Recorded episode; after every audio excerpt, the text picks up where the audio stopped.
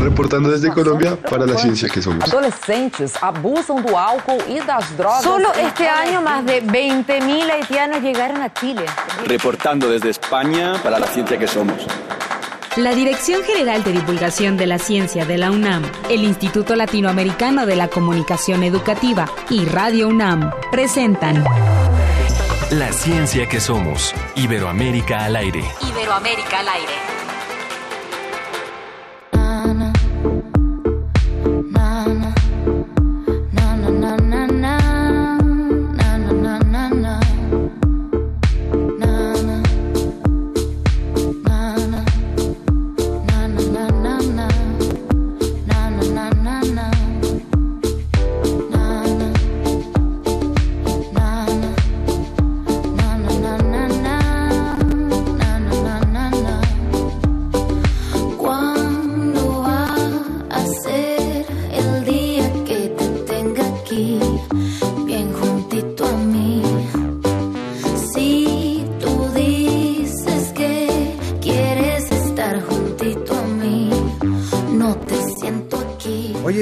Iniciamos la ciencia que somos escuchando a Ilse Hendrix, una chica de 24 años, estudiante de ingeniería en audio y producción de Torreón, Coahuila, y que se ha, abierto paso como performer, cantautora y productora.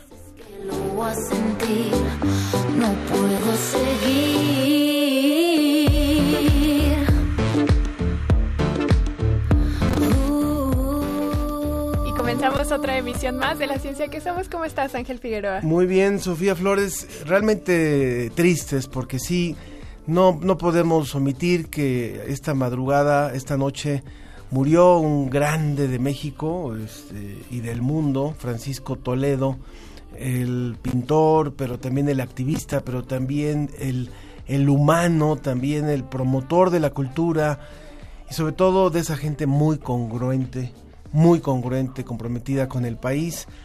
Y yo diría, bueno, más allá de recordar lo que tanta gente ha dicho en estas últimas horas, a partir de las 9 de la noche más o menos que murió, un hombre de 79 años, realmente con mucha vitalidad, pues que necesitamos decirle a los jóvenes que queremos más grandes y esos grandes pueden estar entre los jóvenes. Pues sí, pero nos tienes que dar chance también, oigan, porque tampoco nos dan chance, pero bueno, hay, que, eh, recordar a estos, a estos personajes. Alguna vez tuve la oportunidad de, entrevistarlo y era increíble porque sudaba y se ponía todo nervioso con, con los micrófonos. En fin, era todo un personaje. Mis papás también tuvieron la oportunidad de trabajar con él. De hecho, tenemos una foto de su hija Natalia firmada por Toledo en la casa. Y bueno, también fue, ayer que mis padres se enteraron, fue también devastador para ellos enterarse, pero la vida sigue para todos nosotros y seguimos también nosotros con ciencia. Le dedicamos este programa a Francisco Toledo.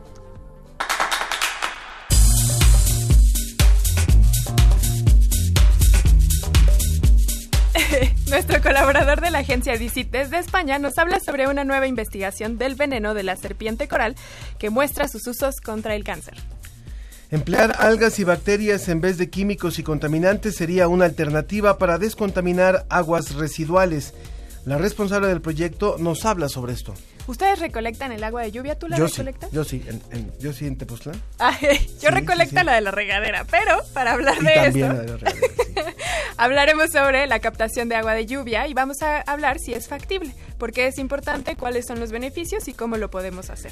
Conversaremos con Brigitte Baptiste, la, la mayor experta en sostenibilidad de Colombia para que nos hable de cómo afectará la situación del Amazonas a otros países ¿Cuánto tardará el planeta en recuperar la selva? Recuerden que estamos manejando el hashtag La Ciencia que Somos a través de nuestras redes sociales, Facebook La Ciencia que Somos, Twitter arroba Ciencia que Somos y también si tienen algún mensaje de que recuerden a Francisco Toledo o alguno de los temas que tocaremos sobre la mesa, estamos también en teléfonos en cabina 56 22 73 24, 56 22 73 24 y en el WhatsApp 55 43 63 90 95. 55 43 63 90 95, redes sociales, Facebook La Ciencia que Somos.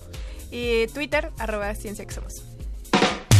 Reporte desde España. Agencia Iberoamericana para la Difusión de la Ciencia. Visit.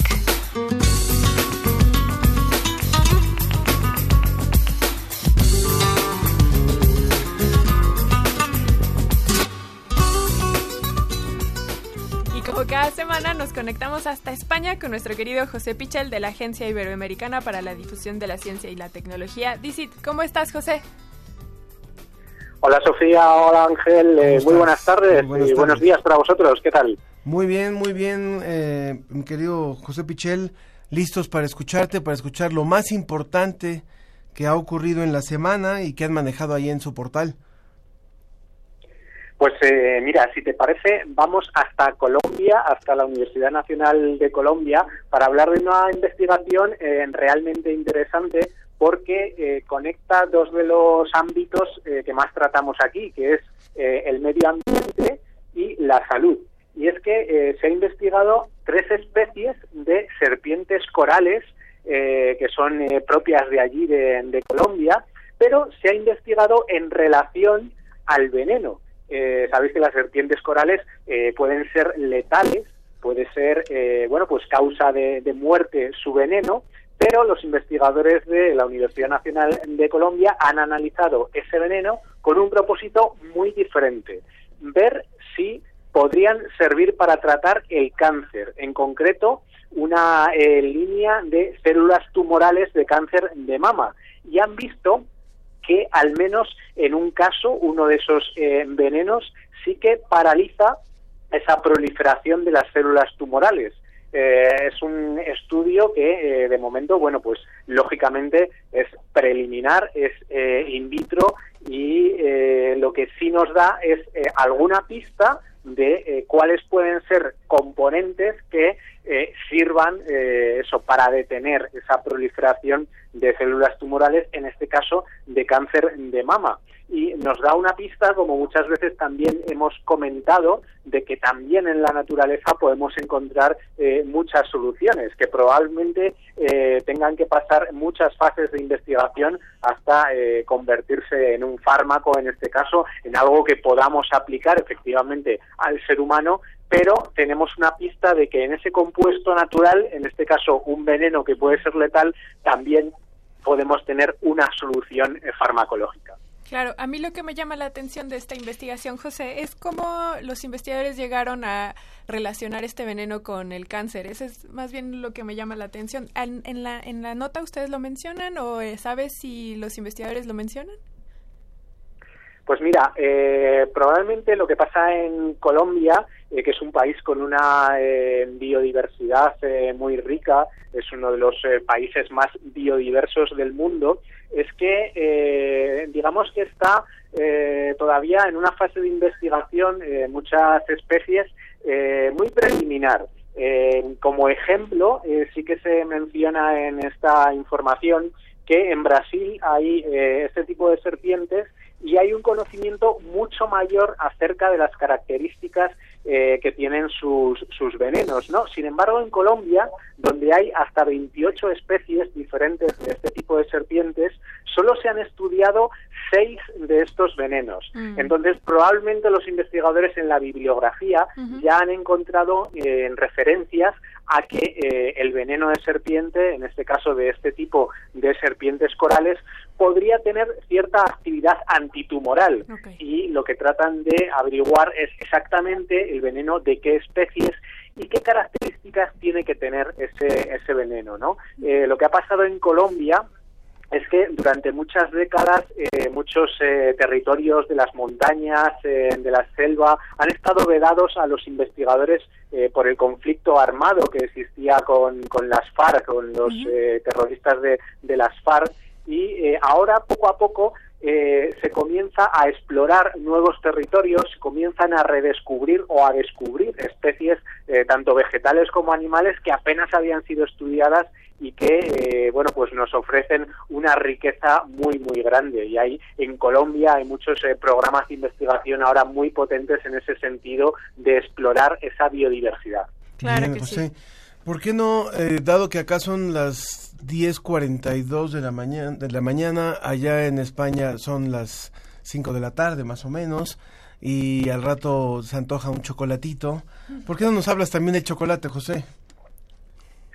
Bueno, pues vamos a hablar de, chocolate, de una investigación muy interesante que en este caso nos lleva a Nicaragua porque han sido investigadores de allí de, Nicaragua y también europeos de Dinamarca y de Bélgica los que eh, nos traen eh, pues una, una novedad, una investigación que se ha publicado esta semana en relación al sabor del chocolate y cómo se consigue ese sabor final del chocolate, porque todos sabemos que procede del cacao, pero exactamente cómo se llega a conseguir ese sabor. Bueno, pues hoy sabemos un poco más gracias a esta investigación. En concreto, eh, se ha estudiado el caso de un cacao eh, que es uno de los eh, cacaos nobles que se utilizan para la elaboración del chocolate, una variedad eh, que se denomina eh, cacao criollo. Y es eh, la primera vez que se hace este, este tipo de estudio justo en, este tipo de, cacao, ¿no? Por primera vez se han estudiado cuáles son las condiciones de la fermentación que afectan a la composición de los microorganismos que están presentes de forma natural en los granos de cacao criollo. Entonces se ha visto que el proceso de fermentación y el proceso de secado del cacao afectan a la calidad eh, final del chocolate que vamos a obtener después y que se puede regular de alguna manera eh, cómo, cómo, es el producto final, ¿no? En función de cómo sea esa fermentación. Y lo más importante, lo que, lo que nos trae aquí es que precisamente parte del sabor se obtiene en ese proceso y depende de los microorganismos y de la actividad de los microorganismos que intervengan en esa fermentación.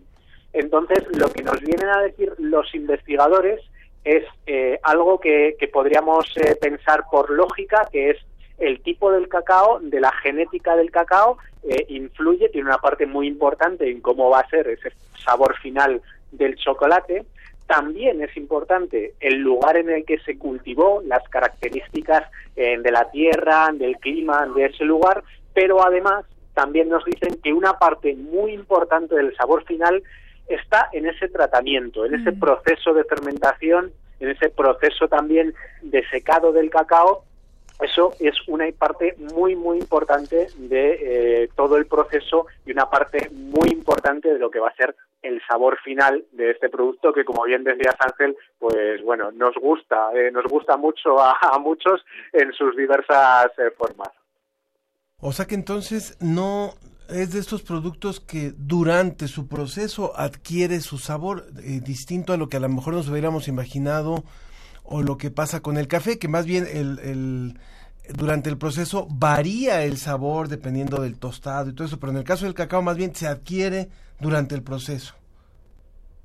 Claro, eh, yo imagino que, tiene que ver eh, mucho con que es un eh, producto que al final, para llegar a su forma final, también, bueno, pues requiere fermentación, igual que pasa con, con, por ejemplo, bebidas alcohólicas como, como el vino, como la cerveza. Al final ese proceso es muy importante para dar lugar al sabor final y en ese proceso intervienen microorganismos, microorganismos que en este caso, igual que a veces hablamos eh, de microorganismos negativos en el caso de, la salud, bueno, pues en este caso los microorganismos eh, le aportan, son eh, los que los que fabrican de alguna manera ese producto final y que, bueno, pues resultan tan importantes en, en, este proceso, en este caso. Y que además este estudio, José, abona a la evidencia que demuestra que el cambio climático va a afectar a ciertos tipos de alimentos. En este caso, ya mencionaste tú, bueno, ya hemos mencionado algunos, la cerveza, el cacao y el café. Se van a ver altamente afectados por este cambio. Y ahora que tú nos mencionas, pues yo logro entender esta idea de forma más integral, porque no es nada más en la cuestión de que las poblaciones se van a ver mermadas, sino que también sus sabores se van a ver alterados, porque el tipo de suelo va a cambiar, las temporadas de lluvia se van a modificar, es decir, hay todo un componente que va a hacer que el chocolate deje de ser como lo conocemos hasta ahora. Desde luego que sí, probablemente se convierta también en, algo eh, mucho más eh, preciado y mucho más valioso de lo que es hoy en día, porque hay productos, eh, tú mencionabas también el café, hay muchos estudios al respecto sobre productos que en este momento se cultivan en estas en ciertas zonas del mundo que probablemente esas zonas se van a restringir mucho con el cambio climático, no en todos los lugares en los que se cultiva hoy en día productos como el cacao o el café se va a seguir haciendo porque las condiciones eh, climatológicas van a cambiar y sí que es verdad que a lo mejor eh, en algunos sitios del mundo en los que eh, no se dan esas condiciones eh, puedan empezar a darse, ¿no? Pero sí que estamos ante un cambio muy importante en ese sentido y todos estos estudios eh, también nos pueden ayudar eh, mucho en el sentido de que, bueno, si nos eh, quedamos de alguna manera sin esas zonas importantes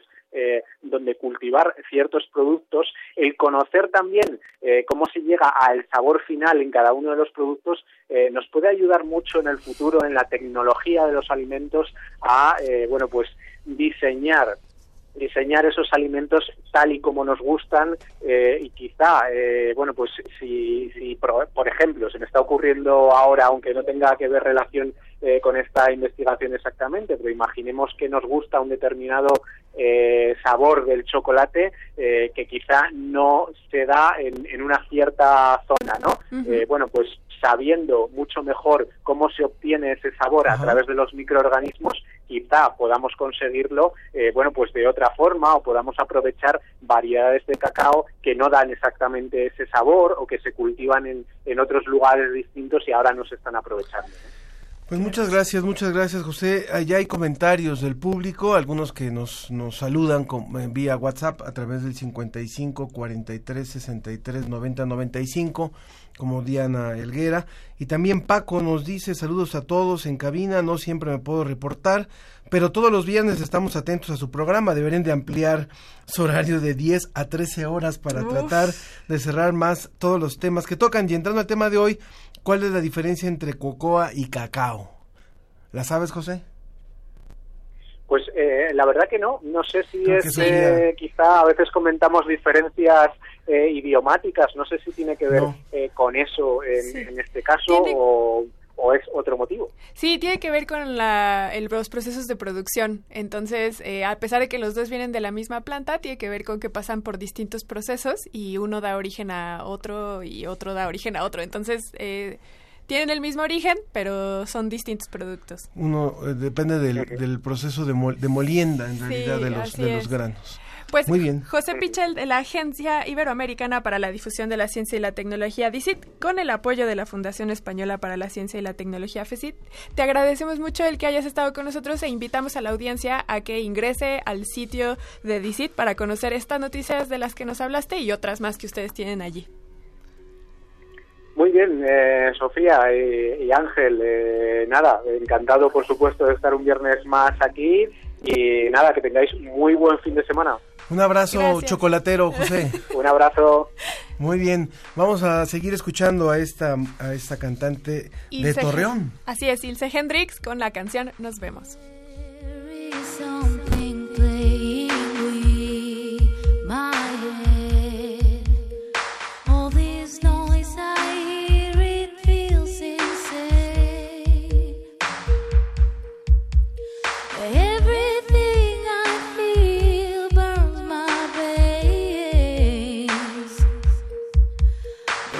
I am with you.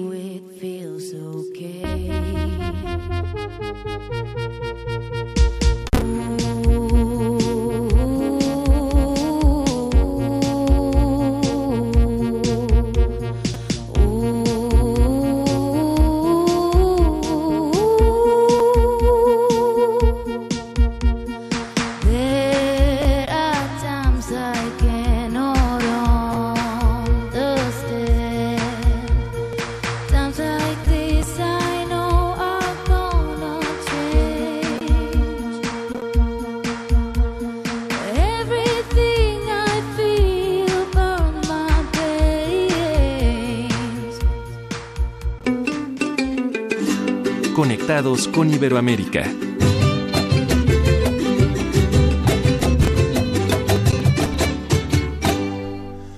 Continuamos en la ciencia que somos. Les recordamos, teléfono en cabina 56 22 73 24 56 22 7324, WhatsApp 55 43 63 90 95. Redes sociales, Facebook La Ciencia que Somos, en Twitter arroba Ciencia que Somos.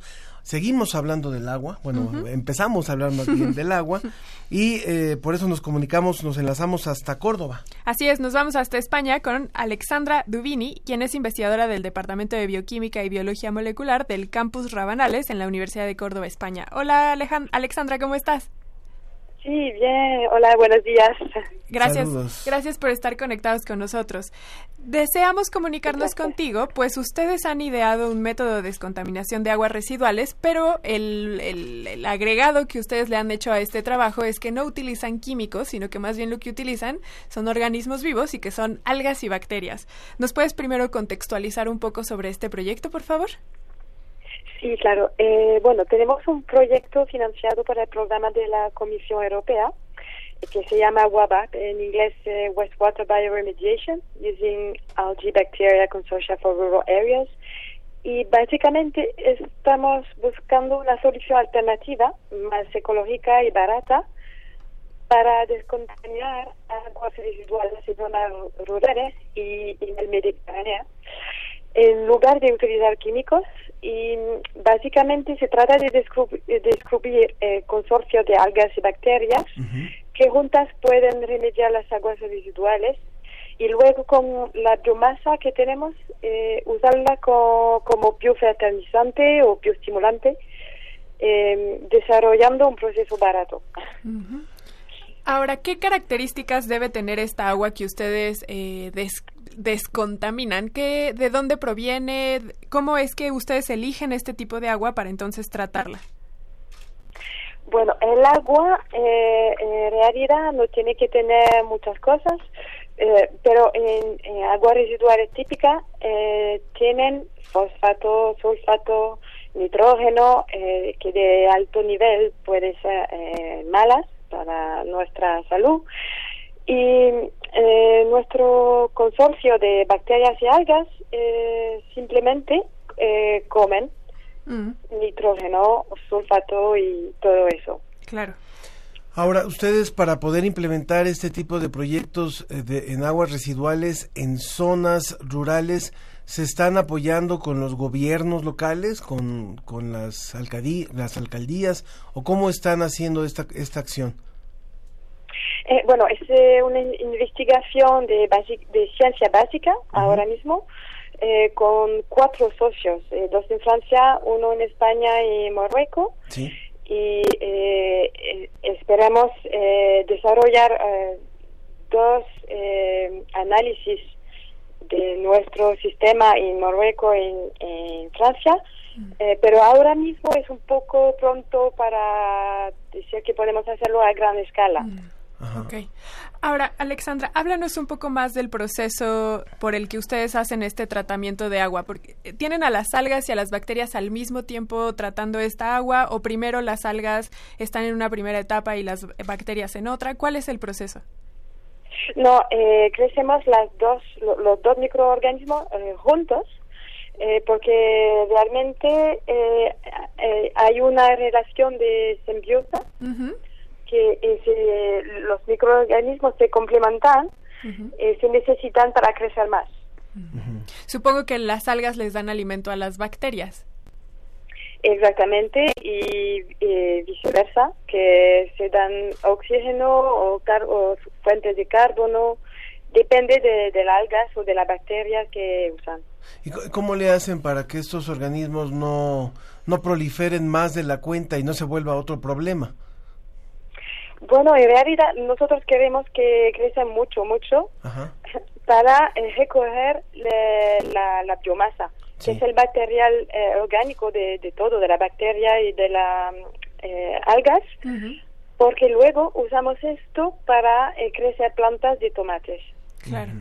Sobre, supongo que ese es el enfoque rural que le están dando. Supongo que es agua que proviene del riego, que a la vez se reutiliza para después el consumo humano y la biomasa se utiliza como fertilizante. Es decir, es como un círculo cerrado. Exactamente, es exactamente eso. Ahora, eh, una vez que ustedes utilizan estas algas y estas eh, bacterias, ¿las retiran del agua? Sí, eh, en nuestro sistema estamos buscando maneras baratas eh, de recoger el consorcio y luego eh, perdona No te preocupes, pasa no, te nada, preocupes. entendemos. No te preocupes, hay una, hay una niña que también requiere por ahí atención. Y, am, bueno, eh, sí, de recoger la, la, la biomasa de, de manera, mm, eh, ¿cómo puedo decirlo? Eh, más fácil que... Más eficiente. Exactamente, sí. Ok, de acuerdo. Nos dices que esta investigación apenas está en la parte de básica, que es decir, apenas están ustedes implementando todas las estrategias para poder llevarla a cabo y que ya será en un futuro cuando ustedes puedan llevarla a cabo con gobiernos y en comunidades. Pero ¿tú crees que en un futuro cercano podamos llegarla a implementar también en otras partes del mundo, por ejemplo aquí en Latinoamérica? Eh, sí, se podría hacer. Eh, eh, realmente ahora estamos hablando con empresas eh, para desarrollar eh, un instrumento que, que podemos usar para crecer las algas y eh, se pueden usar en, en parte del mundo donde eh, hay muchos problemas de, de aguas. Pues queremos agradecerte muchísimo, Alexandra Dubini. Este es un, un buen ejemplo de lo que se llama bioremediación, es decir, utilizar elementos vivos para poder contrarrestar problemas ambientales, como en este caso tiene que ver con la contaminación de aguas residuales. Se ha hecho a veces con el tratamiento de la basura, algunos lo han implementado para limpiar las aguas oceánicas, en fin, son medios naturales que requieren de muchísima investigación y por eso te agradecemos que hayas conversado con nosotros en tu calidad de investigadora del Departamento de Bioquímica y Biología Molecular de la Universidad de Córdoba allá en España. Muchas gracias. Que tengas muy buena Bueno, tarde. Muchas gracias a vosotros. Un beso a tu pequeña y que, que todo vaya muy bien por allá. Continuamos, continuamos entonces con la ciencia que somos. Vamos a ir a- al corte de la media hora, escuchando un poco de música. Seguiremos escuchando a esta cantante mexicana, eh, Ilse Hendrix, que tiene este proyecto musical de, en- desde Torreón, Coahuila. Y que además es muy joven. Además es muy 24 joven. años, qué envidia. Suena muy bien. Ay, como Les recordamos una anciana. 56 22 73 24 la anciana Sofía Flores al, al habla 55 43 63 90 95 recuerden ustedes que cuando regresemos de la pausa vamos a hablar de captación de agua de lluvia en zonas tan complejas en nuestro país como puede ser eh, Tabasco, como puede ser eh, Veracruz, en zonas tan complejas de Latinoamérica donde a veces hace falta el agua o donde caen lluvias Mucha torrenciales, sí. muchas veces eh, el agua se va a los drenajes y eso cuesta y, y procesarla cuesta y transportarla cuesta y ya hay varios proyectos a nivel latinoamericano que le han dado otro cauce a esa agua. De eso. Literalmente. Muy bien, nos vamos oyendo a Ilse Hendrix. knew, I knew you in the dark. See, see them in the sky. You wanna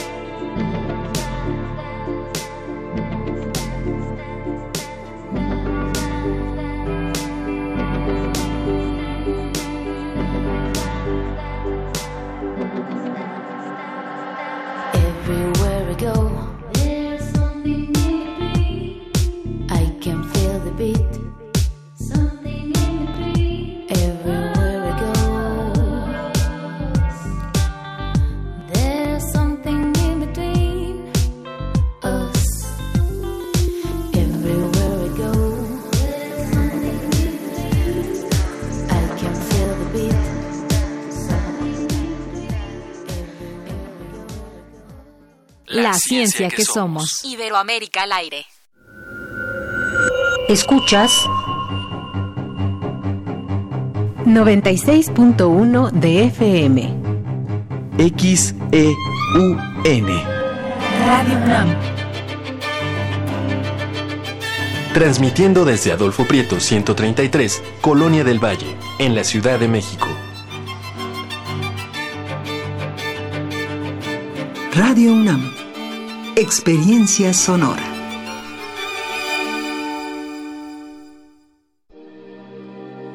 Dentro de ti habita una cantidad infinita de historias y personajes.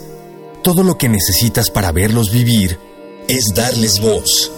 Radio UNAM invita al público en general que desee entrenarse en la interpretación vocal a inscribirse en el taller Voz, tu voz, impartido por Elena de Aru.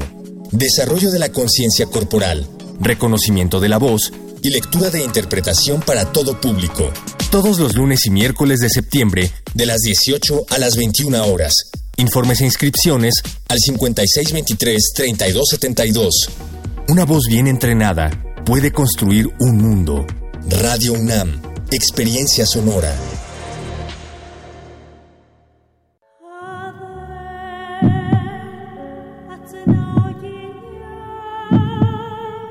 La Sierra Noreste de Oaxaca está llegando a todo el mundo. Sus hijos llevan consigo los sones, los jarabes y la voz de las montañas, la enseñanza de amar la tierra y agradecerle por tantos dones. Intersecciones trae para ti el rap de Mije Representa y la ópera de María Reina, soprano. Viernes 6 de septiembre a las 21 horas en la sala Julián Carrillo, donde la música converge. Entrada libre. Radio UNAM. Experiencia sonora.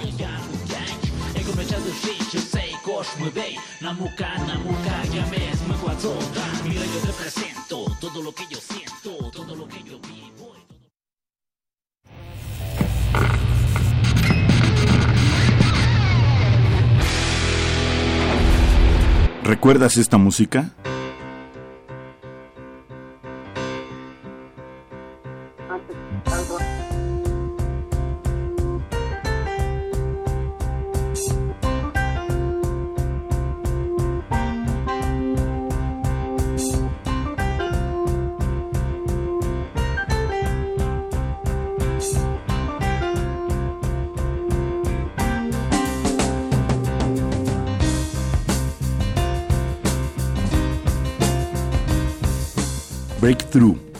Atomic Rooster, 1971. Recuerda y revive con nosotros cuando el rock dominaba el mundo.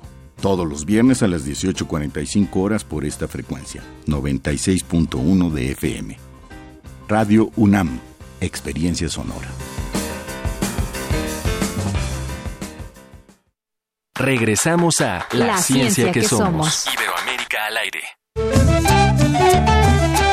Sobre la mesa.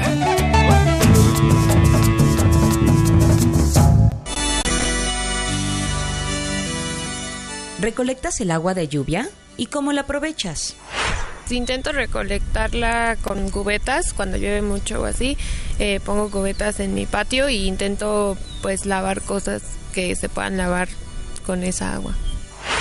Lo recolectamos en casa y es principalmente para lavar baño y patios.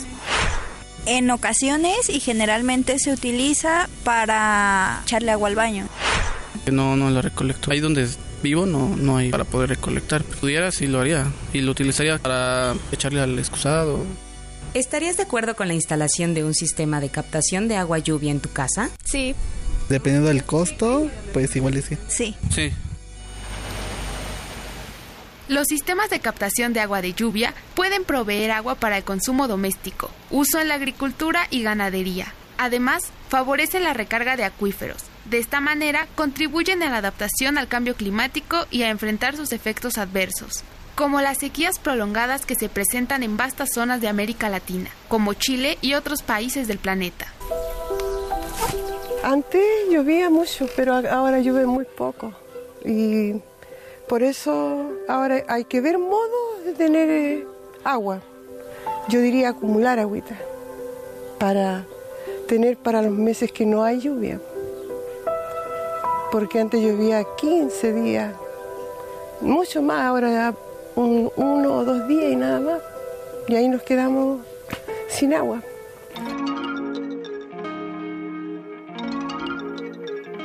En México, el ingeniero Miguel Ángel Córdoba, del Instituto Mexicano de Tecnología del Agua, pone como ejemplo a la comunidad indígena autogobernada en el estado de Michoacán, Cherán. En este lugar, los miembros de la región aportan su maquinaria y trabajo no cualificado, y por su parte, la entidad privada aporta recursos para la compra de materiales, y el instituto da los servicios de diseño de ingeniería. De esta manera, crearon su propio sistema de captación de lluvias comunitario. Por su parte, el asesor del Centro de Gestión y Estudios Estratégicos del Ministerio de Ciencia y Tecnología de Brasil, José Roberto de Lima, cuenta sobre el programa Un Millón de Cisternas, que se implementó para enfrentar los problemas derivados de la sequía en el país. Hasta la fecha, se han instalado 600.000 cisternas para la acumulación de agua. En una primera fase, las cisternas estaban destinadas a proporcionar agua para consumo humano y en una segunda fase también a la producción agrícola. Uno de los países donde ya hay políticas que regulan e implementan estos sistemas de captación pluvial es Chile. En la región de Coquimbo se realizó la construcción de siete nuevos grandes embalses o depósitos de agua artificial. Se trata de instrumentos legales que permiten poner en marcha las medidas para enfrentar los problemas de sequía de forma rápida. Para disponer de sistemas de captación de agua de lluvia eficientes, se requiere de un proceso de diseño adecuado, políticas que lo regulen y o contar con una organización de toda la comunidad como el caso de Michoacán. Hoy, en Sobre la Mesa, hablaremos sobre la captación de lluvias en Iberoamérica.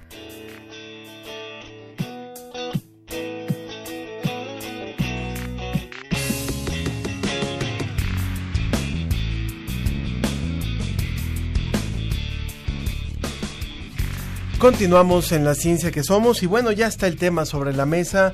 Aprovechamos para saludar a todos nuestros amigos que transmiten o retransmiten la ciencia que somos en todo el país, en Colombia, en Argentina, en, en España.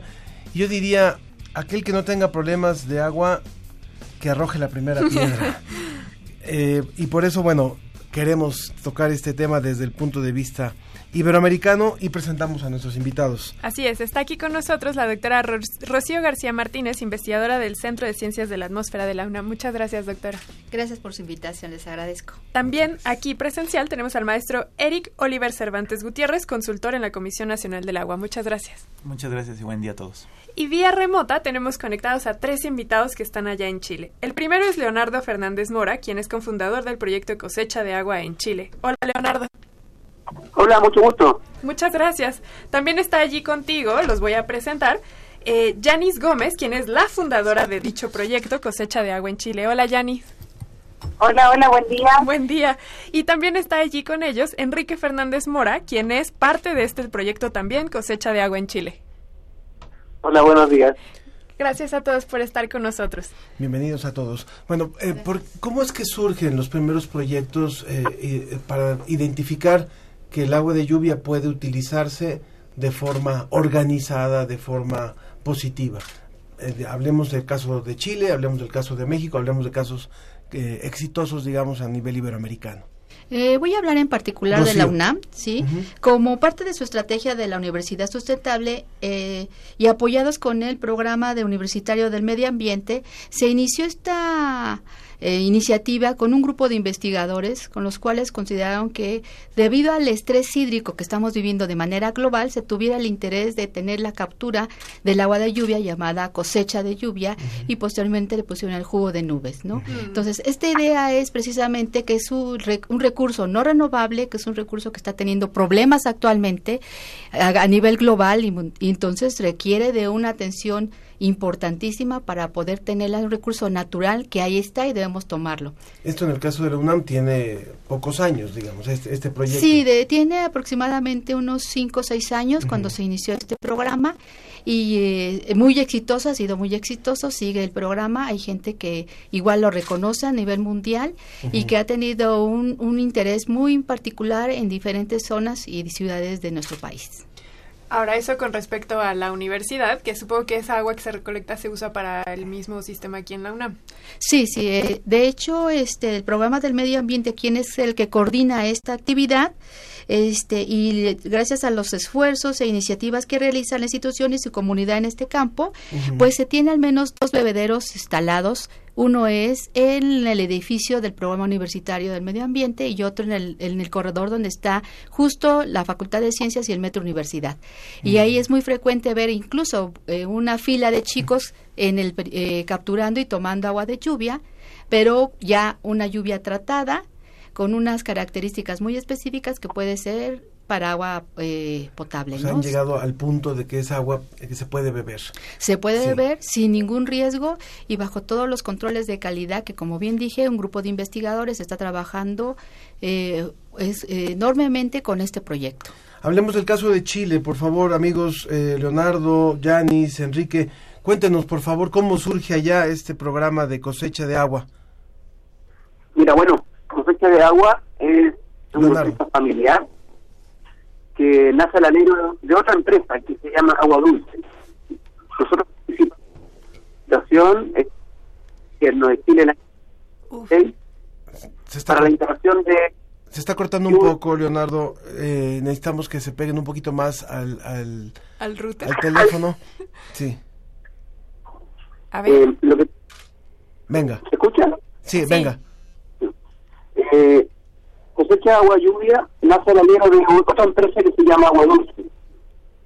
¿Ya? Sí. Nosotros, nosotros participamos de una licitación pública que el gobierno de Chile hizo para instalar cosechas de agua en la ruralidad en la región del Biobío. Esto es esto es en el sur de Chile. Hay mucha gente acá que, que no tiene agua potable y que hoy día está con un estrés hídrico súper importante. Entonces, eh, nosotros empezamos a investigar sobre la cosecha de agua, que es una técnica muy antigua, ¿cierto? pero que Chile no se ha desarrollado todavía y que no tiene ninguna regulación. Eh, nosotros hemos instalado ya 540 cosechas, las que funcionan muy bien y que surten de agua a la gente beneficiada. ¿A cuánta gente más o menos surten de agua? Instalamos 540 cosechas. Sí. ¿En qué año? ¿A partir de qué año fue la licitación? del 2016. Ok. Sin embargo, en distintas regiones han habido otras iniciativas. De, eh, se han instalado miles de cosechas. Lo, pero lo que nosotros visualizamos como problema es que esto, como no tiene ninguna regulación, eh, cada región puede diseñar su propio sistema.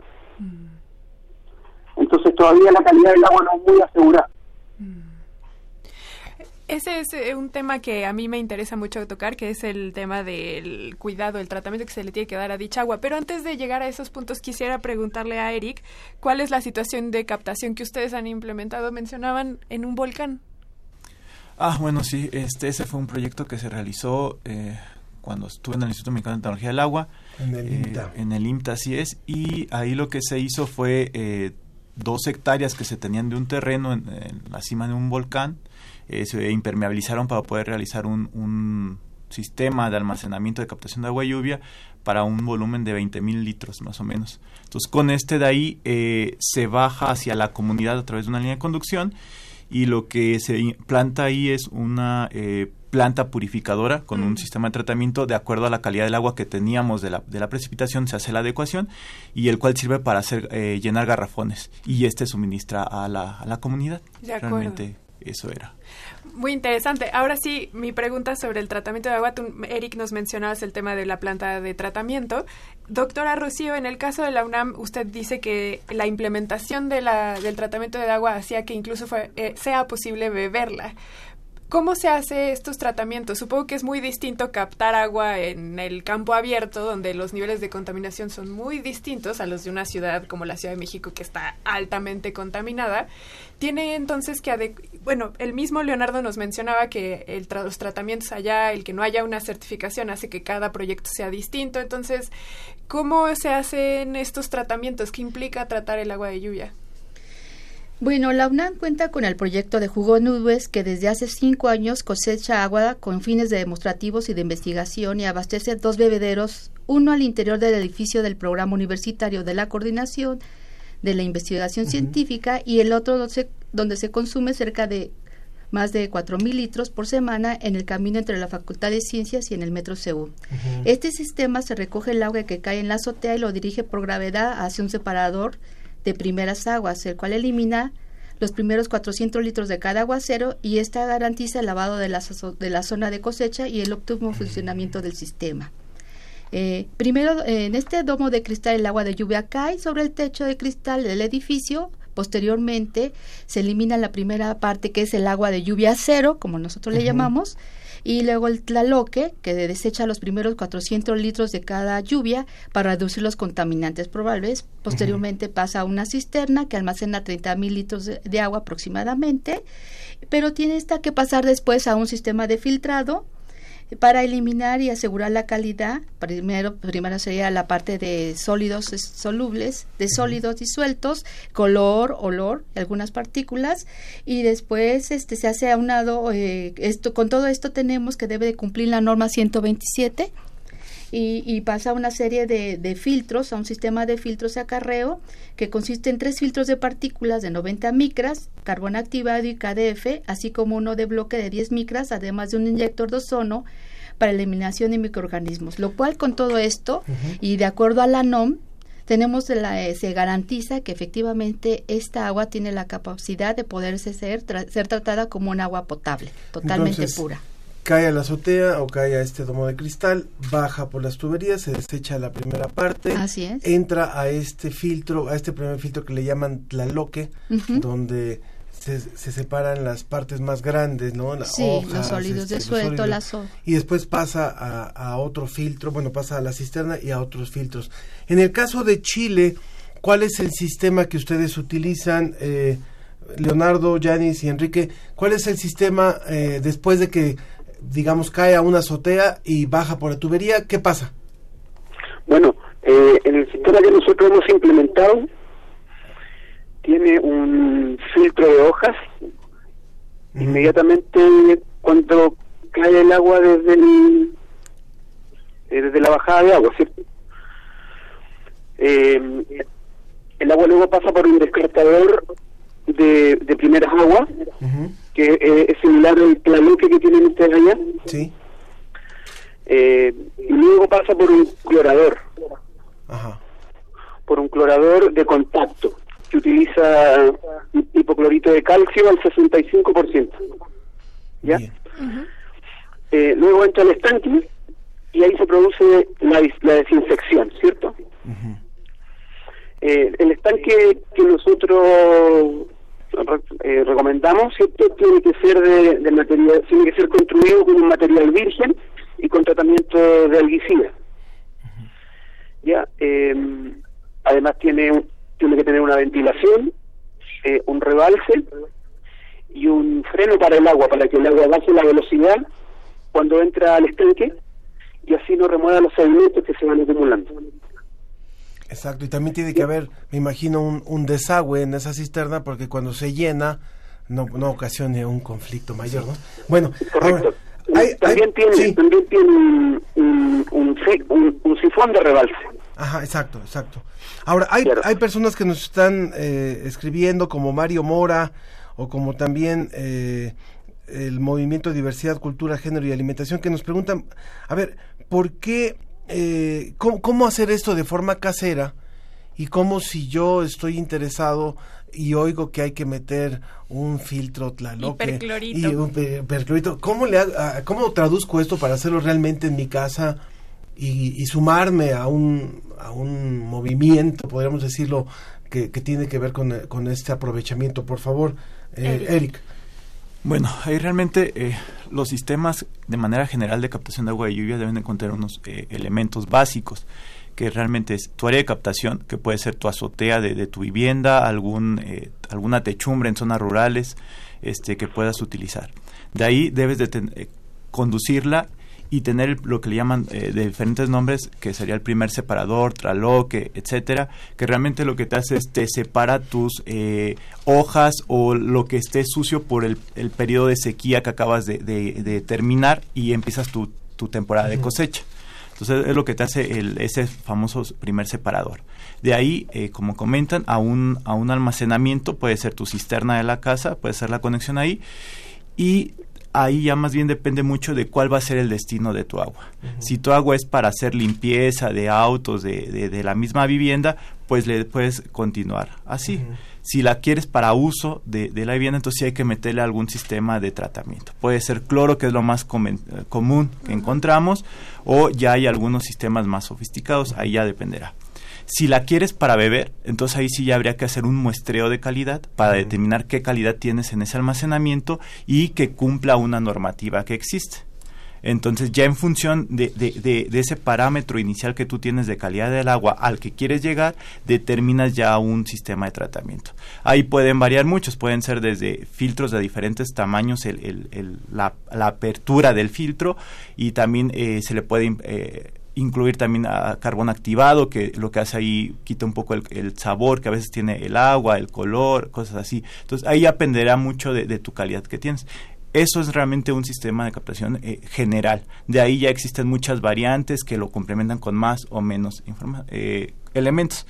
En la Conagua realmente lo que estamos haciendo actualmente es hacer este tipo de- de sistemas para abastecer a comunidades eh, de bajos recursos, este, que es muy complejo llevar sistemas eh, de abastecimiento convencionales, que es lo de perforar un pozo, con luz eh, bombear y distribuir. Entonces realmente lo que hacemos es sistemas individuales en cada vivienda con la finalidad de que realmente se cumpla para beber, entonces instalamos eh, un tren, digamos así, un tren de tratamiento que lleva de, eh, de 5 micras de, de- filtro, este carbón activado, para que se cumpla y puedan beber. Realmente en general es eso.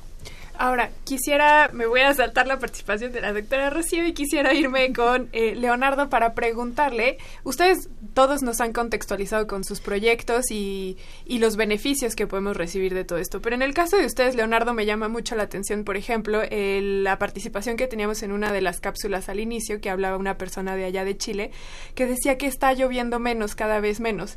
Y me hace pensar, por ejemplo, ustedes que tienen al, al desierto de Atacama también allí en su, en su territorio, y es verdad que las, pa- los patrones de lluvia han cambiado. Mi pregunta es la siguiente. Estamos invirtiendo en proyectos que tienen que ver con captación de agua de lluvia, con el supuesto, con el antecedente de que las lluvias van a empezar a modificarse no solamente en intensidad y en duración, sino también en localidades. Cada vez la desertificación se está haciendo mayor en todo el planeta.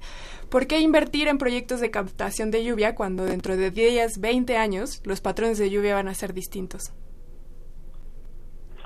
Eh, bueno, si bien es cierto, los patrones de lluvia se están modificando y hoy día Chile atraviesa una de las sequías más grandes de la que se de la que se tiene registro. Sí. Sin embargo, eh, sigue lloviendo. Eh, y la gente no y la gente por decisiones políticas no tiene agua. Y esto ocurre muy cerca de la ciudad. Si, si bien es cierto, este problema no es muy visible ah, en- en la, en la ciudad, a pocos kilómetros de la ciudad ya hay gente que está sufriendo sequía. Entonces necesitamos darle una solución pronta. ¿Por qué? Porque Chile está gastando millones y millones de pesos, cien- para ser exacto, 150 mil millones de pesos gastados en camiones. ¿ya? Y esto no soluciona para nada el problema. Entonces, la cosecha de agua lluvia de alguna manera devuelve el agua a las personas y le da una, una gobernanza del agua, de autonomía. Y ahí eso es e- eso es algo real y es, y es instantáneo. Claro. Eh, se instala la cosecha, llueve y la gente tiene el agua. Claro. Y ya no depende del cambio. Sí. ¿Te fijas? Sí, sí. Entonces, eh, si bien es cierto, como tú dices, los patrones de lluvia se están modificando, pero sigue lloviendo. Y se puede cosechar agua. Al público que nos acaba de sintonizar, estamos hablando sobre la mesa, sobre el tema de cosecha o captación de agua de lluvia. Está con nosotros la doctora Rocío García Martínez del Centro de Ciencias de la Atmósfera. También aquí está Eric Cervantes Gutiérrez, consultor de la Comisión Nacional del Agua. el Centro de Ciencias de la Atmósfera de la UNAM. Eh, eh, Eric eh, está aquí por parte de Conagua, consultor de Conagua, y también vía remota hasta Chile está Leonardo Fernández, cofundador del proyecto Cosecha de Agua allá en Chile. El tema que toca Sofía y el tema que retomó Leonardo creo que es muy fuerte porque tiene que ver con el agua como un derecho humano, entonces, tiene que ver con, con el agua como un derecho básico. Y sobre todo cuando vamos a un punto como el que ha logrado la UNAM, digo, no, no, no por, no por otra cosa, sino de que el agua, la cosecha de agua de lluvia puede llegar incluso a ser potable, estaríamos hablando de fuertes intereses que hay, sobre todo en países como México, donde la venta de agua embotellada es brutal. Y, y cuando lo confrontamos con algunas realidades europeas, donde uno puede abrir realmente la, el grifo y sale agua para beber. Entonces, ¿hasta dónde esto puede ser una un contrarrestar estos grandes intereses y estos grandes consorcios? Eh, y ojalá nos estén escuchando los de la EPURA, los de Bonafondos, de Ciel y todos estos. A por favor, Rocío. Bueno, básicamente eh, aquí lo importante es, primero que es un, bien lo decías tú, que es un recurso pues vital, ¿no? Y una cuestión de salud pública además, ¿no? Y de interés importante. Yo creo que aquí tener un recurso que es natural, que ahí está, debemos tomarlo y que efectivamente este hacer estos tratamientos que de alguna manera se están innovando en la universidad bajo el resguardo de este grupo de investigadores muy re- eh, connotados dentro de la universidad y, dentro del programa de sustentabilidad pues es importante establecerlo a nivel a nivel este nacional e incluso internacional de presumirlo no ¿por qué? porque esto permite que algo que es natural que desde el momento que lo tenemos a- arriba pues podemos hacer uso de él y además permite eh, que los jóvenes tengan esa conciencia social también de, de cuidar el recurso, ¿no? Y de hacer un uso propio. Y bueno, en cuanto a, a la captura, muchos chicos de ellos eh, tienen pruebas sus botellas, llevan y la, y la toman ahí sin necesidad de, de ir y comprar una botella que finalmente el plástico resulta ser un problema muy grave, ¿no? Entonces, creo que algo, un problema aquí importantísimo que tuvimos fue la idea que alguien tuvo, que se hizo millonario, fue de embotellar el agua, ¿no? Eso es un problema fuertísimo, haber embotellado el agua. Sin embargo, la cuestión de los problemas que se tienen de muchísima agua que se va por el- los mantos hídricos que llegan ahí y que después el agua potable se desperdicia en su camino, se tira, se derrama. Entonces es importantísimo tener esta iniciativa como un punto de partida para poder lograr y hacer iniciativa pública y además hacer un patrón de conciencia social, ¿no? Y estamos hablando de una cuestión natural que podría ser connotada con bajo costo, pero además un recurso limpio, puro y finalmente que es un agua de excelente calidad que continuamente se está monitoreando. Y lo importante aquí, lo mencionaba Eri, el monitoreo es fundamental, ¿no? Claro. Fundamental. Aquí la... la Cuando dice bajo costo, ¿cuál- ¿de cuánto estamos hablando? En pesos mexicanos. Pues yo creo que no tengo una cifra eh, tal, no no me no me atrevería a dar ¿Cuánto una podría costar un sistema? Eric, Ah, probablemente Eri tenga esa duda, pero sí me gustaría antes que de, decir Sí. la parte del de, monitoreo que lleva la UNAM, acompañado del servicio médico, de la Dirección General del Servicio Médico, que día a día está monitoreando muy, muy este de cerca esta, esta, esta calidad del agua para su uso humano. muy bien. Sí, el, el, el costo realmente por como la captación de agua de lluvia, eh, la, la calidad del agua es muy buena, la purificación te, estamos hablando de centavos, lo que te cuesta eh, el, el litro. Pero el sistema, El sistema tal depende mucho ya de los componentes que, que vayas a poner. Eh, nosotros, nosotros en la Conagua lo que traemos, eh, eh, digamos que idealizado andamos en un presupuesto entre 50 mil pesos más o menos. por casa, Por vivienda. por vivienda. Que esto, que- implica, esto implica sería eh, área de captación, conducción, un, un almacenamiento y ese va a depender mucho de la precipitación que tú tengas en el lugar, podría ser más grande o más pequeño, este un sistema de bombeo, una bomba manual eh, y un sistema de, de purificación.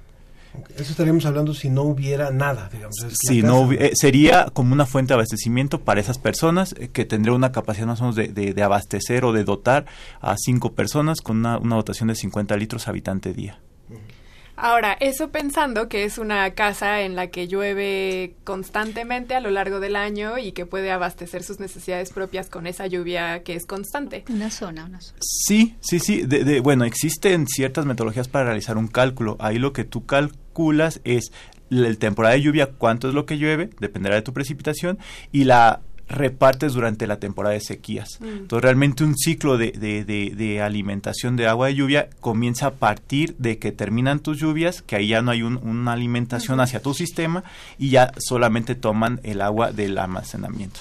Y este vuelve a recargar cuando vuelve a iniciar tu temporada de lluvias. Porque justo esa era una pregunta que te quería hacer, Eric, que tenía que ver con eh, conociendo la geografía de México. Hay zonas del país donde llueve mucho constantemente o que llueve mucho por una buena cantidad de meses y hay zonas del país donde llueve tres días al año, ¿no? Entonces, supongo que esta recolección también debe contemplar que habrá zonas del país que tendrán que compartir agua con otras partes del país donde no es así.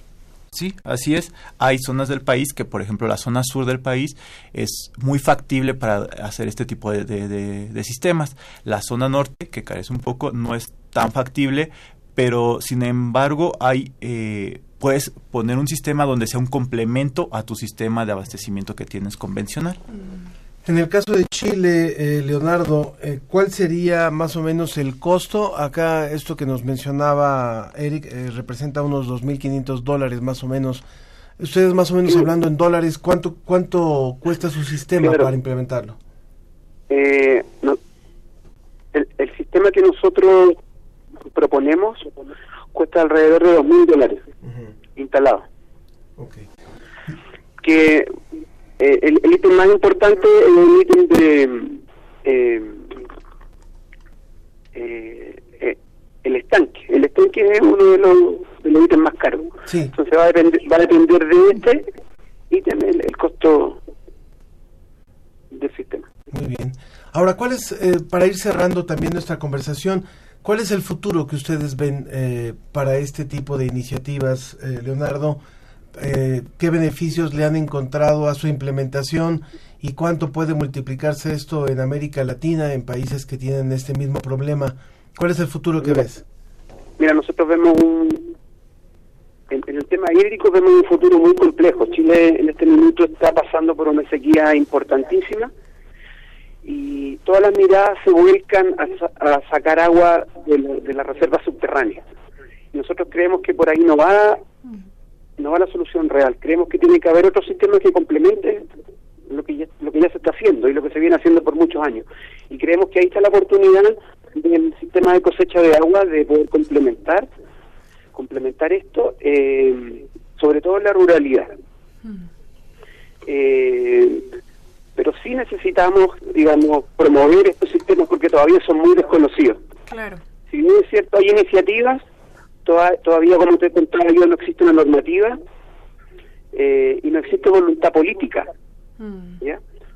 Eh, creemos que estos sistemas eh, que ya son probados y que en México funcionan, en Brasil funcionan, en el Caribe funcionan, tienen que ser incorporados en las políticas y tienen que ser incorporados también que se puedan implementar en las escuelas, en los, en los establecimientos públicos que generalmente son de gran envergadura y que pueden acumular mucha agua y que sirven para emergencias. Hace poco en Chile tuvimos unas emergencias muy importantes en la ciudad de Osorno, en el sur de Chile, en un lugar donde llueve mucho. Eh, tuvimos una emergencia hídrica porque se contaminaron las aguas eh, de la empresa sanitaria, se contaminaron con, con petróleo. Entonces la gente estuvo más de una semana sin agua, sin abastecimiento, la ciudad completa.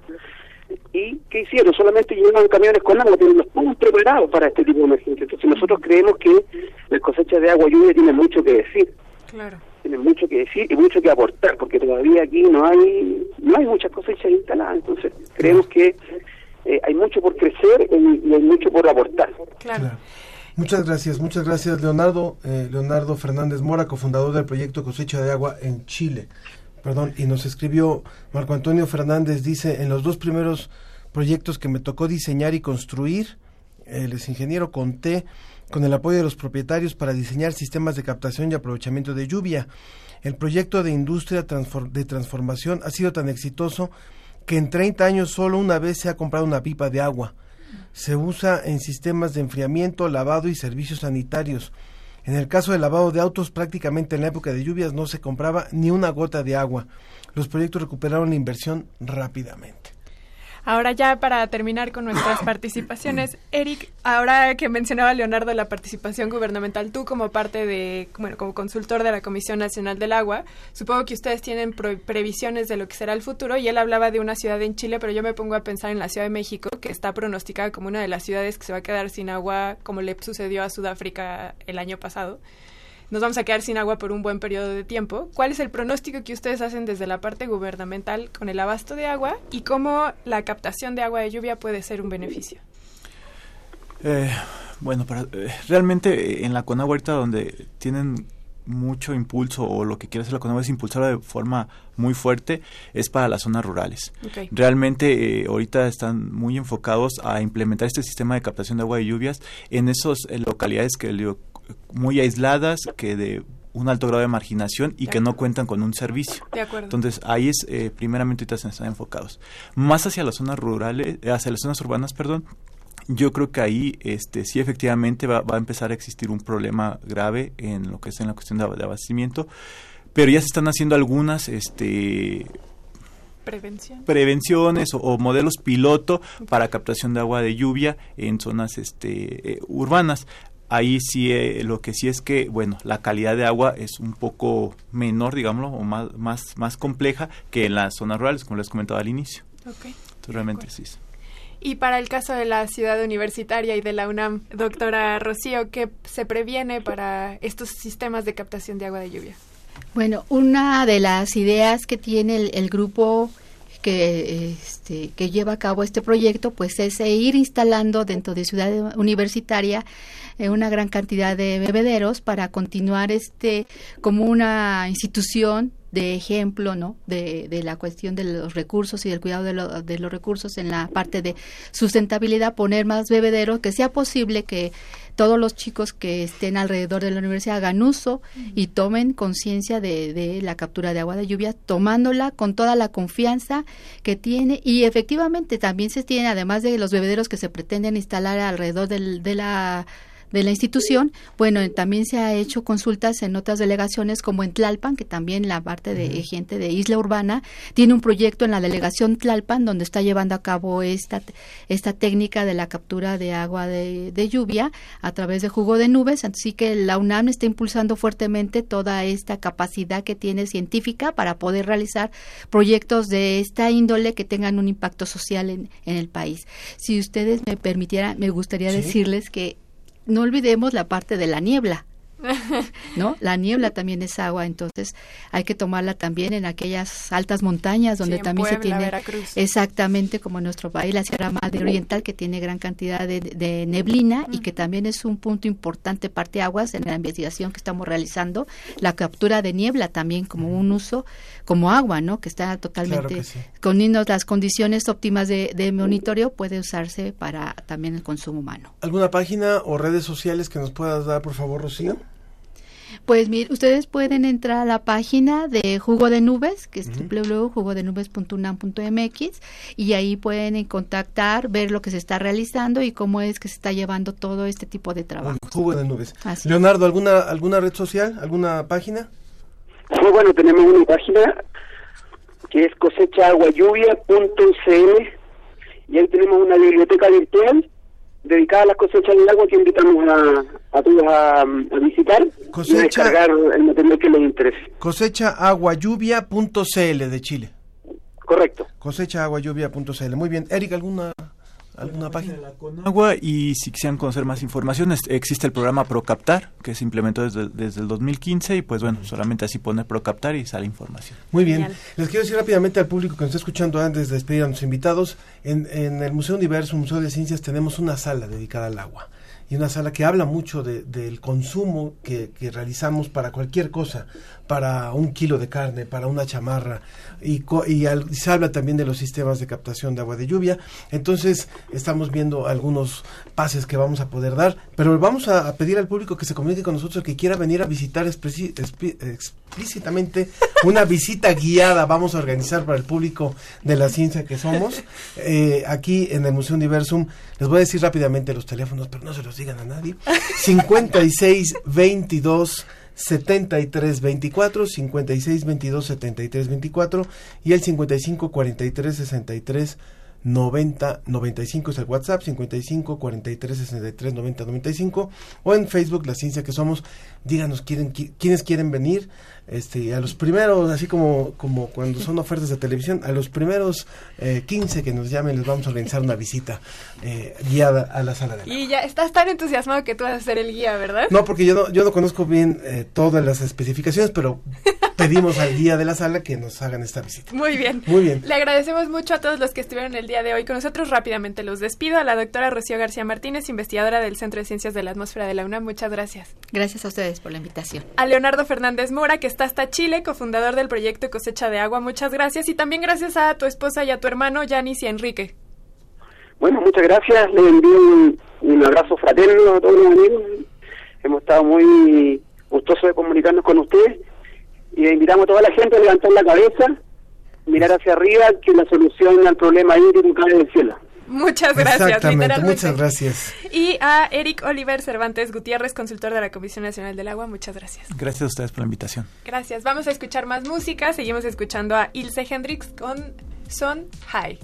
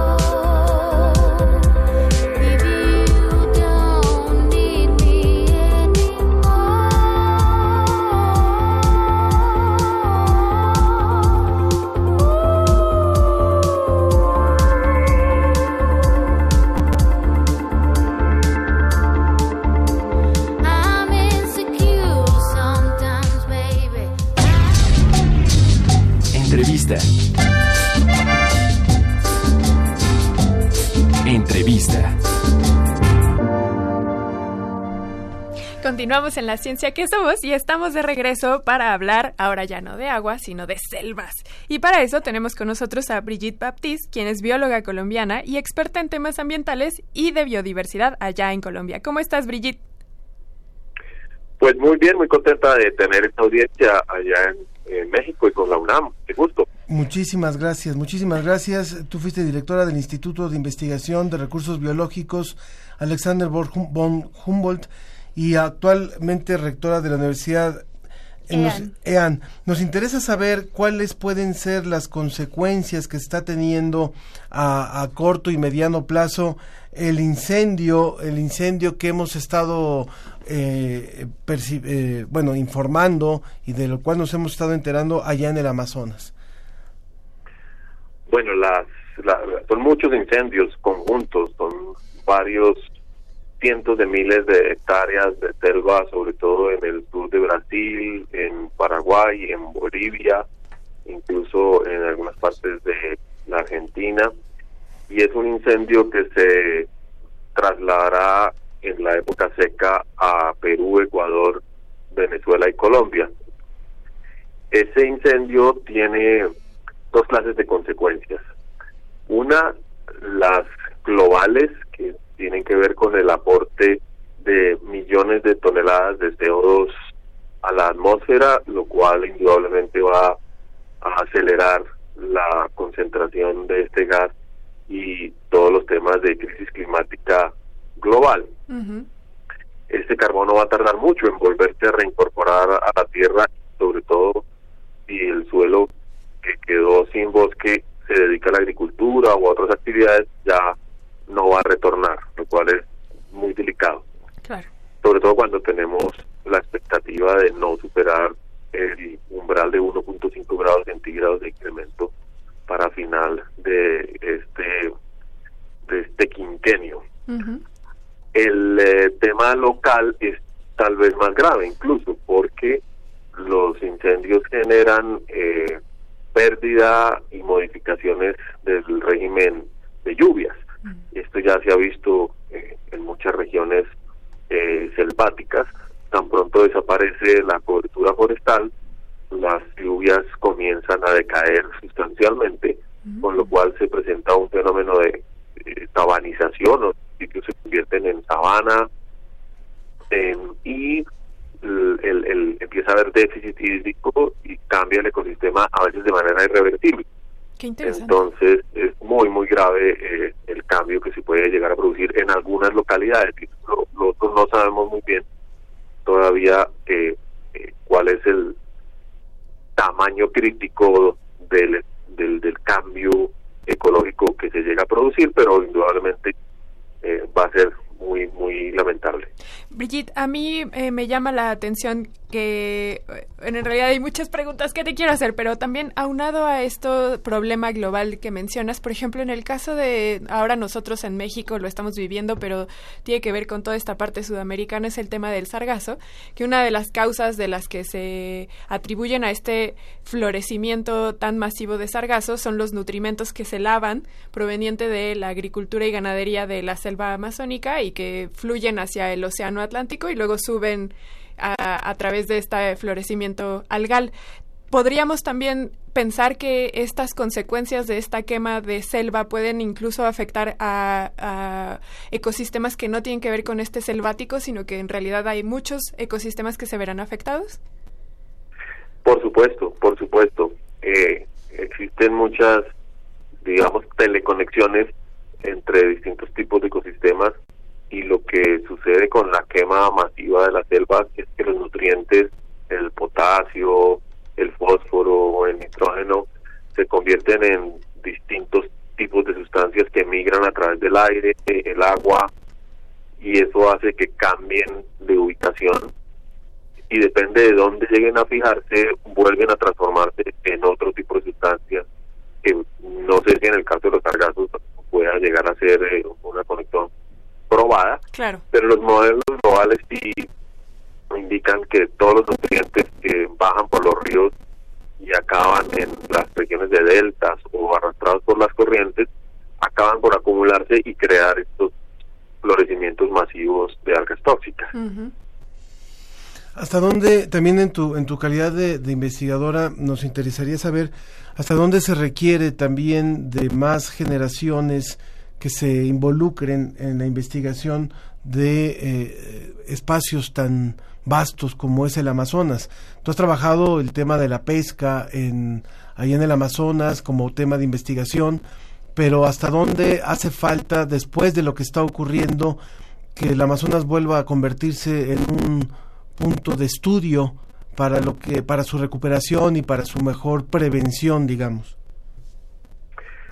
Bueno, eh, hay, hay una gran capacidad de investigación instalada. Eh, las universidades brasileras amazónicas son excepcionalmente eh, buenas y robustas.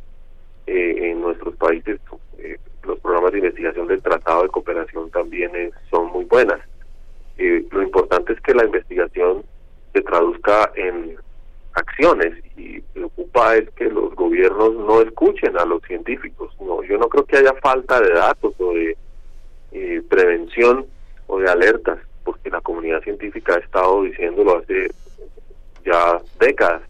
El tema es que, como en otros países del norte, los líderes no quieren oír y eh, la investigación no se está traduciendo en medidas de gobierno. Claro. Otra pregunta que te quisiera hacer, Brigitte, para conocer tu punto de vista, tiene que ver con el presidente de Brasil dijo que se iban a parar las quemas por dos meses, pero más que ser un mensaje alentador, lo que significa es que pasado este tiempo piensan continuar con estas quemas. ¿Qué ocurre allí internacionalmente? ¿Qué podemos hacer para evitar que haya esta mentalidad de eh, erradicar estos ecosistemas en pro de la agricultura y de la ganadería? Es, es, eh, una pugna política entre el norte y el sur, entre la autonomía de los países, la soberanía y los temas de justicia ambiental.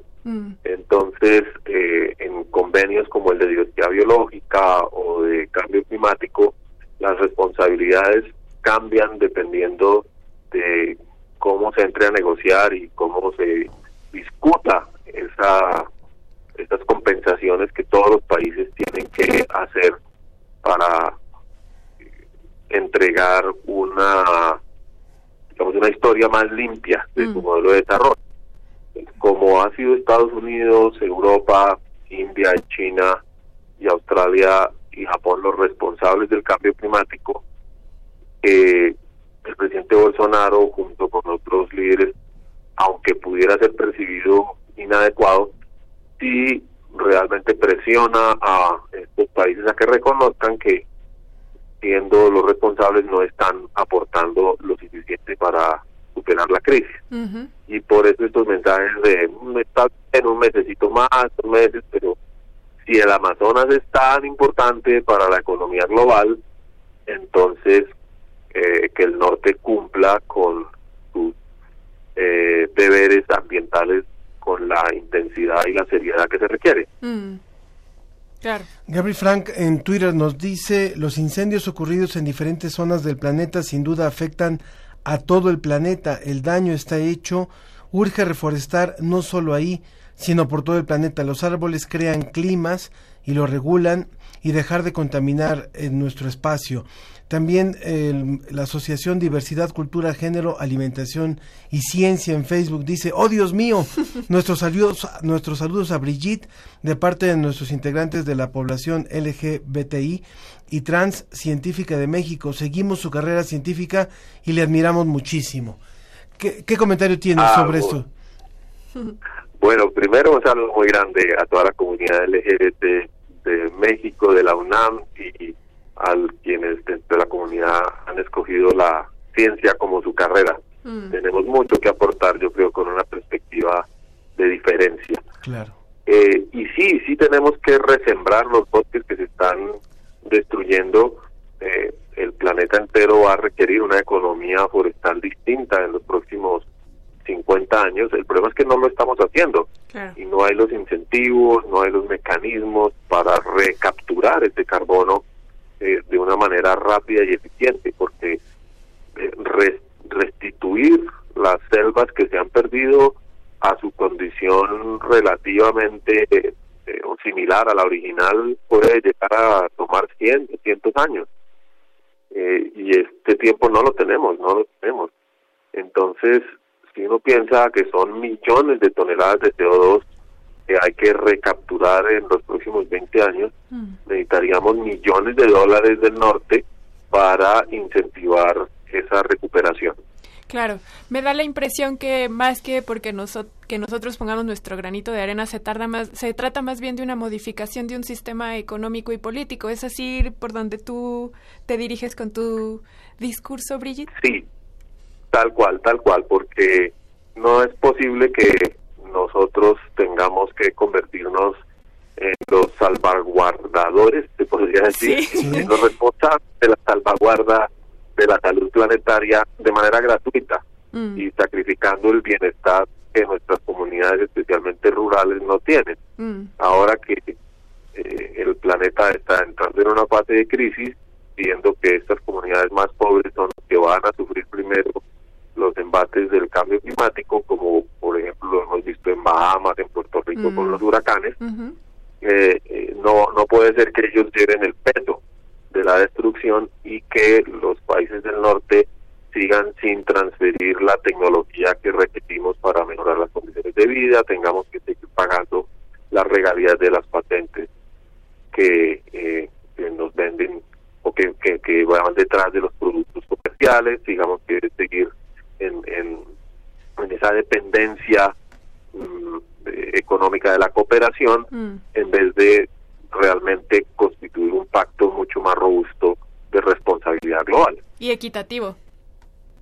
Claro, por supuesto, porque eh, yo no sé, mm, no tengo conocimiento detallado de México cómo se comprometió en París a reducir sus emisiones, pero indudablemente ese compromiso tiene efectos importantes en la en el diseño del futuro de la industria mexicana o de las actividades económicas mexicanas y eso tiene que ser hecho dentro de un esquema de responsabilidad compartida con Claro. todos los demás países del mundo. Sí, me haces pensar, recientemente se demostraba que, por ejemplo, en el caso de México y Estados Unidos, nosotros somos su segundo más importante exportador, eh, bueno, que ellos reciben, somos el segundo lugar en que eh, más importante de la materia que ellos reciben y no es equitativo el regreso que nosotros tenemos, no, ellos no son de nuestros primeros aportadores de recursos.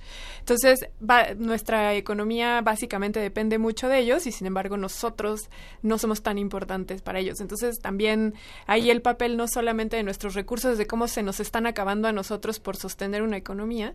Y, y me hace recordar mucho eso, que cómo nuestra economía depende de estos recursos naturales. Claro, no, no podemos separar el problema de las emisiones de CO2 de las balanzas comerciales, de, la, de las inversiones de cooperación y los proyectos multilaterales, porque estamos hablando de una ecología globalizada, pero también de una economía globalizada. Claro. Entonces, es, es definitivamente un, un tema central. Y para no hablar desequilibradamente de esos temas, eh, el presidente Bolsonaro está, digamos, haciendo un pulso con la Unión Europea, pero ese pulso ya lo tuvo Lula también hace eh, 10, 12 años. Claro. Brasil siempre ha sido un país muy eh, autónomo en ese sentido, muy cuidadoso en no permitir que eh, las agendas globales distorsionen las agendas nacionales. Lo que es preocupante es que un régimen político, digamos, amenace con continuar la destrucción como un instrumento de negociaciones, tomar la selva como rehén, y esto sí ya preocupa mucho. Claro, claro. Qué importante. Brigitte, para, para cerrar nos queda solamente un minutito más, pero quiero decir, en el, en el mes de junio, saliéndome un poquito ya de este tema, de- del tema de, del Amazonas, en el mes de junio tú fuiste nombrada como rectora de esta universidad EAN allá en Colombia y hablabas de que era necesario repensar a la universidad, dado que este programa se escucha en muchos en muchas estaciones universitarias, empezando por Radio UNAM, desde donde estamos transmitiendo, pero también estaciones colombianas, también estaciones argentinas, estaciones del interior del país en México. ¿A qué te refieres con esto de repensar la, la universidad y cómo reforzar esto del emprendimiento sostenible? Brevemente, si pudiéramos tener este este mensaje. Sobre todo dada la urgencia de encontrar soluciones a la crisis climática, a la crisis de la biodiversidad y al cumplimiento de los objetivos de desarrollo sostenible.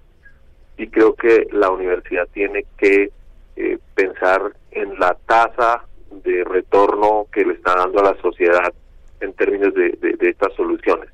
Y no tenemos tanto tiempo como para eh, generar el conocimiento abstracto, las bases teóricas y la reflexión que eventualmente en otros momentos de la historia se hubiera podido tomar la academia. Claro. Así que el llamado es a acelerar la producción de conocimiento aplicado, de conocimiento eh, eh, que aporte a las soluciones. En el caso de la Universidad de ANS, eh, que se trata de una universidad de emprendimiento, la idea es convertir al máximo el conocimiento de la sociedad acumulado en documentos, en instituciones de investigación básica, en emprendimientos para la solución de los problemas ambientales. Exacto. Eso es un mínimo que hoy en día creo que todas las universidades requerirían. Claro. Muchísimas gracias por esta entrevista, Brigitte, eh, y ha sido un gusto conocerte. Sí, de verdad que sí. A ustedes, Ángel, Sofía, y desde el lunes estaré en Oaxaca trabajando con los pueblos indígenas un poco de todos estos temas. Ojalá haya oportunidad de vernos ahora que, que estarás por México. Tal vez sí, tal vez sí. Un abrazo muy grande. Muchas gracias, muchas gracias. La doctora Brigitte Baptiste, bióloga colombiana, experta en temas ambientales y biodiversidad en Colombia. Les recomiendo que busquen mucha información sobre, sobre ella en internet. Es bien interesante la trayectoria de Brigitte Baptiste. Y con esto nos despedimos hoy y también agradeciendo a los que se han comunicado. Vamos a llamarles, vamos a ponernos de acuerdo para organizar la visita a la sala del agua en el Museo Universo. Así es, le agradecemos a toda la producción que estuvo eh, relacionada con la generación de este producto y nos vamos, nos vamos Listo. con la con ay, Ángel Figueroa. Y Sofía Flores. Nos vamos escuchando a Ilse Hendrix con This One.